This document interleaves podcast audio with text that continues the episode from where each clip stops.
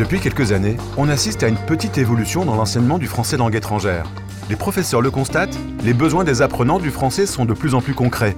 Ils ont besoin de savoir communiquer dans toutes les situations de la vie quotidienne, des plus simples aux plus complexes. Le rôle du professeur de français évolue. Il n'est pas seulement là pour permettre à ses apprenants de communiquer en français, mais il est là aussi pour les exposer aux usages de la langue dans des situations concrètes. Pour les aider, les professeurs peuvent s'appuyer sur des scénarios pédagogiques. J'ai avec moi aujourd'hui trois autrices de méthodes publiées aux éditions Hachette Fleu. Deux autrices d'Alter Ego et Alter Ego Plus, Catherine Hugo et Monique Vandendris, et Céline Imbert, une des autrices d'Adomania et d'Explore. Elles ont travaillé ensemble sur cette démarche de scénario pédagogique. Bonjour à toutes les trois. Bonjour. Bonjour. Alors Monique, qu'est-ce qu'un scénario pédagogique? On peut peut-être partir de l'idée de scénario. Un scénario, c'est quelque chose, comme tout le monde sait, qui existe au théâtre, au cinéma, les bandes dessinées. C'est un déroulement préétabli d'une action, d'un processus. C'est un canevas, c'est une trame, c'est un plan. Un scénario, ça, je ne vous l'apprends pas, a un point de départ, un déroulement et un point d'arrivée. Il y a donc une unité. Alors, quand on parle de scénario pédagogique, on peut déjà se dire qu'il y a beaucoup de points communs. C'est-à-dire que c'est effectivement une unité, il y a un point de départ, un déroulement, un point d'arrivée. Et ce qui nous a beaucoup inspiré, c'est les travaux de Anouchka Devou et aussi l'inventaire linguistique des niveaux du CECR. Et dans ces deux travaux, ils mettent l'accent sur l'idée que dans un scénario pédagogique, il y a un point de départ, et ce point de départ, c'est les besoins des apprenants dans la vie. Hmm. Dans le concret. Dans le concret et dans la vie. Et par exemple, se loger, par exemple, se nourrir, par exemple, travailler. Et ensuite, il y a un point d'arrivée qui aussi se passe dans la vie, c'est-à-dire les tâches que les apprenants vont être amenés à accomplir dans la vie en tant qu'acteurs sociaux. L'objectif, en fait, du professeur, quand il est face à un apprenant, c'est de l'aider à résoudre un problème. C'est ça, Catherine? Oui, à accomplir des tâches dans la vie, bah, il faut l'amener à acquérir les compétences pour effectuer ces tâches. Et si on part des besoins, comme Monique le disait, euh, des besoins de la vie réelle, de ces besoins, quand on analyse ces besoins et qu'on réfléchit comment les tâches vont pouvoir être effectuées, on peut définir des compétences à acquérir et on les formule en termes d'objectifs hein, d'apprentissage. Et le scénario vient là au service de ces objectifs. Donc il constitue une unité qui va permettre d'acquérir les compétences et les outils nécessaires pour réaliser telle ou telle tâche correspondant à un besoin. Pour bien comprendre, euh, Céline, euh, quels sont ces problèmes-là Est-ce que vous pourrez euh, donner un petit exemple en fait, de, problèmes auxquels sont confrontés des apprenants, justement, dans le concret et ce que le scénario pédagogique va, va permettre de résoudre, par exemple? Alors les besoins des apprenants sont quand même multiples. Dans une classe, on va avoir des apprenants qui viennent apprendre le français parce que ils ont un projet professionnel ou parce qu'ils ont un projet personnel ou parce qu'ils ont un projet euh, éducationnel, des étudiants qui vont étudier euh, en France ou dans un pays francophone. Donc on va s'appuyer sur différents domaines également pour définir ces besoins et pouvoir leur proposer des scénarios qui correspondent à leurs besoins. Donc si je prends un exemple dans le domaine professionnel pour un étudiant par exemple qui aurait euh, un projet en lien avec cela, eh bien on va s'appuyer sur le besoin d'organiser son emploi du temps au travail, par exemple. Ça va lui arriver avec des collègues de devoir s'organiser, euh, parler de ses disponibilités. Donc là, j'ai déjà défini un objectif pragmatique hein, par rapport aux besoins premiers. Et euh, ben, on va leur proposer comme euh, tâche proche de la vie de créer un agenda partagé. Donc ça, ça va être notre point d'arrivée. Notre point de départ, le besoin, organiser son emploi du temps au travail. Notre point d'arrivée, créer un agenda partagé.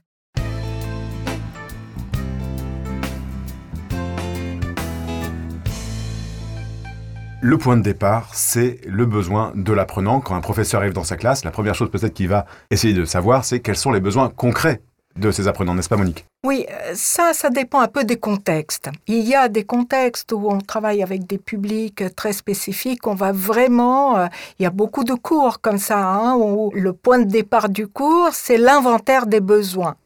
Après, dans d'autres contextes, dans des contextes d'école de langue, etc., si c'est des publics un peu généralistes, on est amené à travailler d'une manière plus générale. C'est pour ça que Céline citait les domaines, hein, public, euh, personnel, professionnel, j'en oublie un. Éducationnel. Éducationnel.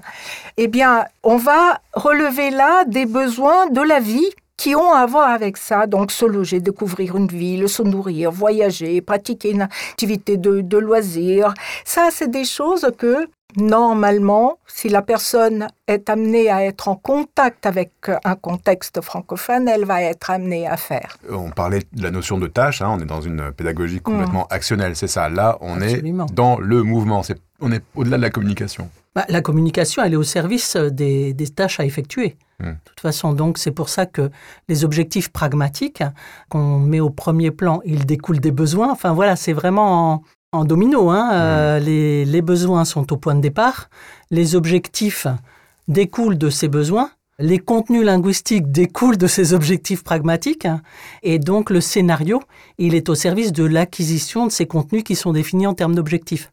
Donc le scénario, il va proposer il va exposer ce que vous disiez tout à l'heure, il va exposer euh, les apprenants à des situations concrètes de la vie, à partir desquelles on peut l'amener, amener l'apprenant, amener les apprenants à observer comment la langue est mise en œuvre, quels contenus sont utilisés, de grammaire, lexique, comment les actes de parole se réalisent, à travers quel type de phrases, et à acquérir ces outils-là pour lui-même ensuite être capable d'agir. Ouais, ça. Et c'est ça l'aboutissement du scénario. C'est ça, en fait, Céline, euh, le scénario pédagogique doit aider l'apprenant à agir, à être acteur de son apprentissage. Oui, pour nous, un des mots-clés à retenir aussi, euh, entre autres, hein, du scénario pédagogique, c'est impliquer. Impliquer l'apprenant dans la réalisation d'une tâche.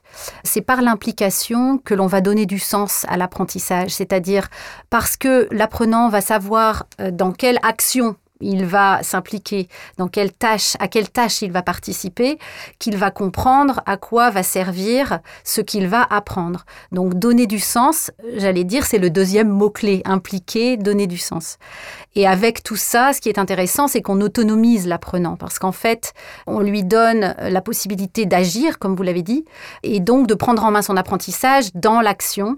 C'est peut-être les trois mots-clés à retenir euh, sur l'intérêt du scénario pédagogique, donner du sens, impliquer, autonomiser l'apprenant. Si on se place du côté du professeur de français, qu'est-ce que cette démarche de scénario pédagogique lui apporte, lui en tant que professeur? Ce qui est unanime pour tous les professeurs, c'est que nous voulons des classes motivées et dynamiques.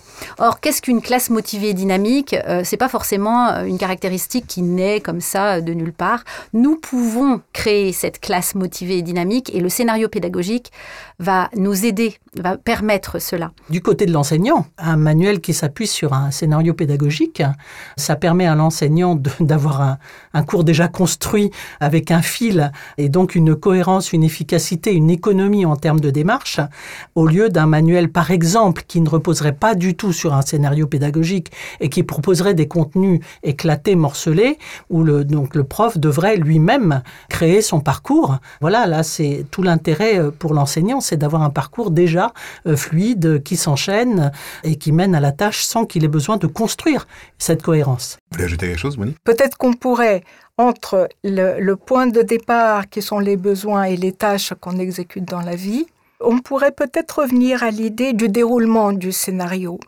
Parce que, en effet, en amont, il y a l'inventaire des besoins. En aval, c'est les tâches que l'apprenant va exécuter dans la vie. Mais le scénario lui-même, il repose sur des choses, sur des repères très concrets qui sont, par exemple, bah déjà, il y a normalement un scénario, il porte sur un même domaine, par exemple, soit professionnel, soit personnel, soit public. Un scénario, c'est quelque chose de fortement contextualisé. Hein. on n'est pas sur des formes, on n'est pas sur la grammaire en premier. Des documents de sources authentiques sont utilisés et ces documents, comme ils sont de sources authentiques ou authentiques, eh bien, il y a toujours un contexte. Or, Céline parlait d'implication, d'apprentissage. On a besoin pour apprendre d'être en contexte. Notre cerveau, il n'est pas fait pour travailler dans l'abstrait. Il ancre des choses en contexte. Et à part ça, donc, des consignes sémantiques, ça c'est une caractéristique du scénario pédagogique tel que nous l'avons appréhendé. Les tâches sont soit proches de la vie réelle, soit authentiques quand on y arrive. Et enfin, on met en œuvre des activités langagières de réception, d'interaction, de production. Voilà, donc euh, ça, c'est les caractéristiques générales d'un scénario qui, en fait, se compose de deux parties. La partie d'acquisition et la partie de vérification des acquis. Et selon les moments, eh bien, on va être plutôt dans des activités de compréhension, par exemple, plutôt dans la réalisation de tâches qui vont mobiliser les compétences acquises tout au long du scénario.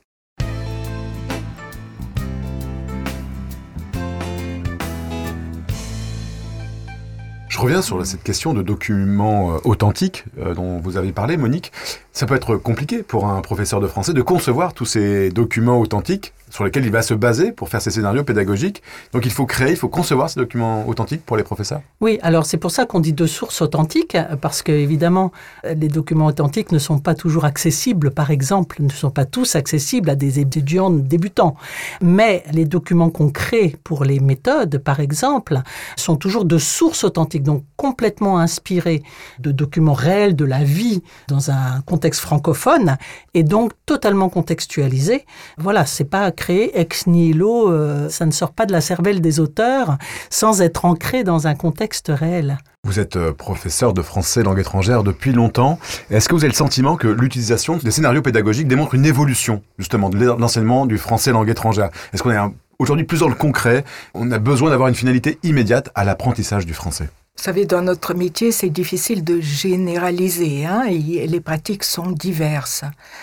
Mais c'est vrai que euh, le CECR a été un tournant et il a quand même, c'est la, première fois où on a entendu le terme acteur social hein, dans le domaine de la didactique, de l'apprentissage des langues, c'était là. Hein. Donc, à partir de ce moment-là, c'est vrai qu'il y a eu toute une réflexion autour de bah, pourquoi on apprend une langue. Et apprendre une langue, c'est pas seulement apprendre une grammaire, surtout pas. les formes linguistiques sont au service d'actes qu'on exécute dans la vie. C'est pour ça que le CECR a mis autant l'accent sur les tâches. Le mot tâche, je crois qu'il date vraiment, euh, il existait avant. Les profs n'ont pas attendu le CECR pour mettre en place des tâches dans leur classe. Mais euh, c'est là commencer à vraiment, vraiment euh, réfléchir là-dessus. Et je pense que ça continue depuis. Et je trouve aussi que cet ouvrage qu'on n'est pas trop nombreux à connaître hein, l'inventaire linguistique des niveaux du CECR.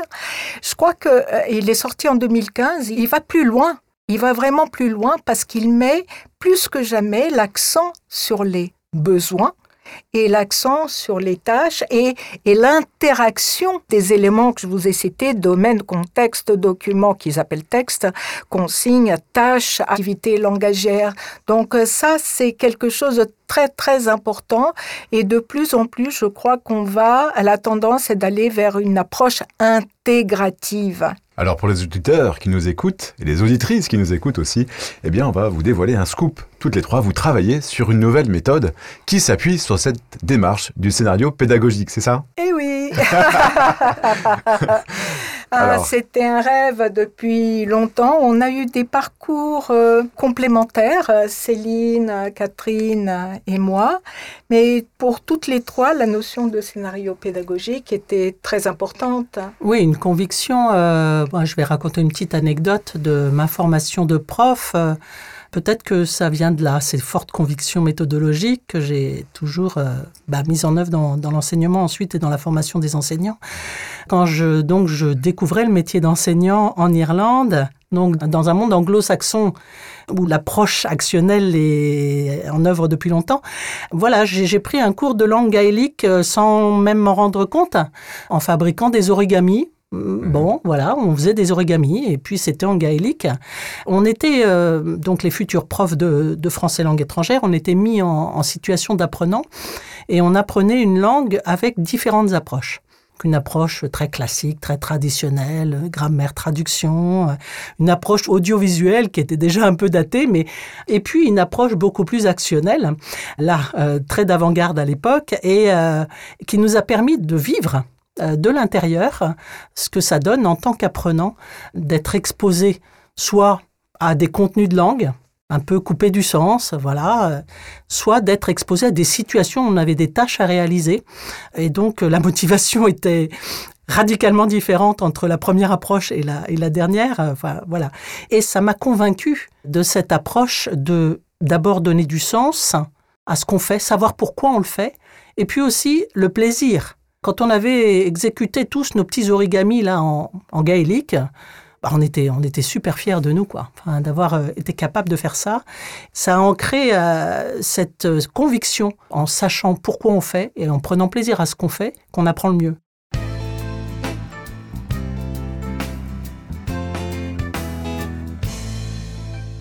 Et donc, cette méthode va s'appeler comment? Eh bien, elle va s'appeler mon alter ego.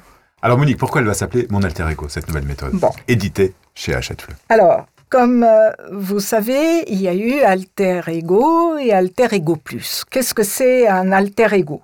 Un Alter Ego, selon le Robert et le Larousse, est quelqu'un en qui on a confiance. C'est un ami, un complice, un compagnon. Et les manuels Alter Ego et Alter Ego Plus ont bénéficié de la confiance des utilisateurs et ils ont été leurs compagnons en classe, les ont aidés à enseigner, à apprendre. En tout cas, c'était vraiment quelque chose d'important pour nous. Hein.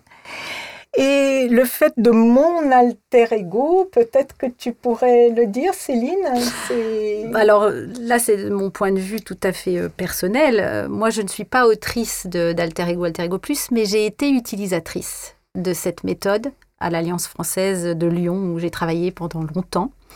Donc Alter Ego a été mon compagnon de classe. Et euh, il est vrai que cette méthode, quand on a commencé à l'utiliser, euh, moi j'y ai trouvé des points communs avec mes convictions que j'avais déjà, voilà, j'avais déjà entamé une réflexion d'autrice hein, sur euh, des méthodes pour ados. Et donc le fait d'utiliser cette méthode et de voir qu'il y avait un concept qui correspondait tout à fait à mes convictions, on en a déjà parlé euh, avant, eh bien, euh, ça m'a enthousiasmé et ça m'a à la fois accompagné, formé sur certains aspects et inspiré pour mon, travail d'autrice. Alors aujourd'hui, j'ai la chance de faire partie de cette famille, de la famille Alter Ego. Et donc, je peux dire, d'un point de vue personnel, que c'est mon alter ego, celui-ci. c'est aussi le mon alter ego des apprenants.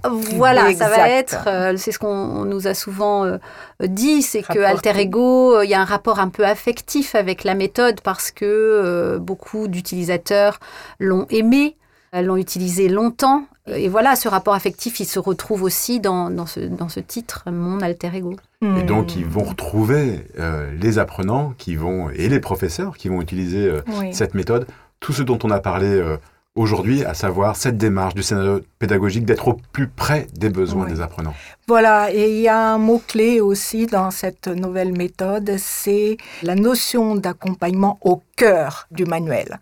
Donc, tout le manuel a été pensé autour de l'idée d'accompagnement. Comment on accompagne l'enseignant dans son travail, comment on accompagne de la meilleure manière possible l'apprenant pour qu'il prenne du plaisir et qu'il apprenne facilement, et comment on accompagne aussi les institutions. Voilà. Mon alter ego sera publié aux éditions Hachette Fleu dès la mi-janvier. Donc je vous souhaite euh, bien un bon lancement de cette méthode. Merci de nous avoir fait découvrir ce qu'est un scénario pédagogique. On va retrouver donc dans votre méthode à vous, votre alter ego aussi on peut le dire, dès le début de l'année prochaine. Merci à vous trois. Merci, à vous.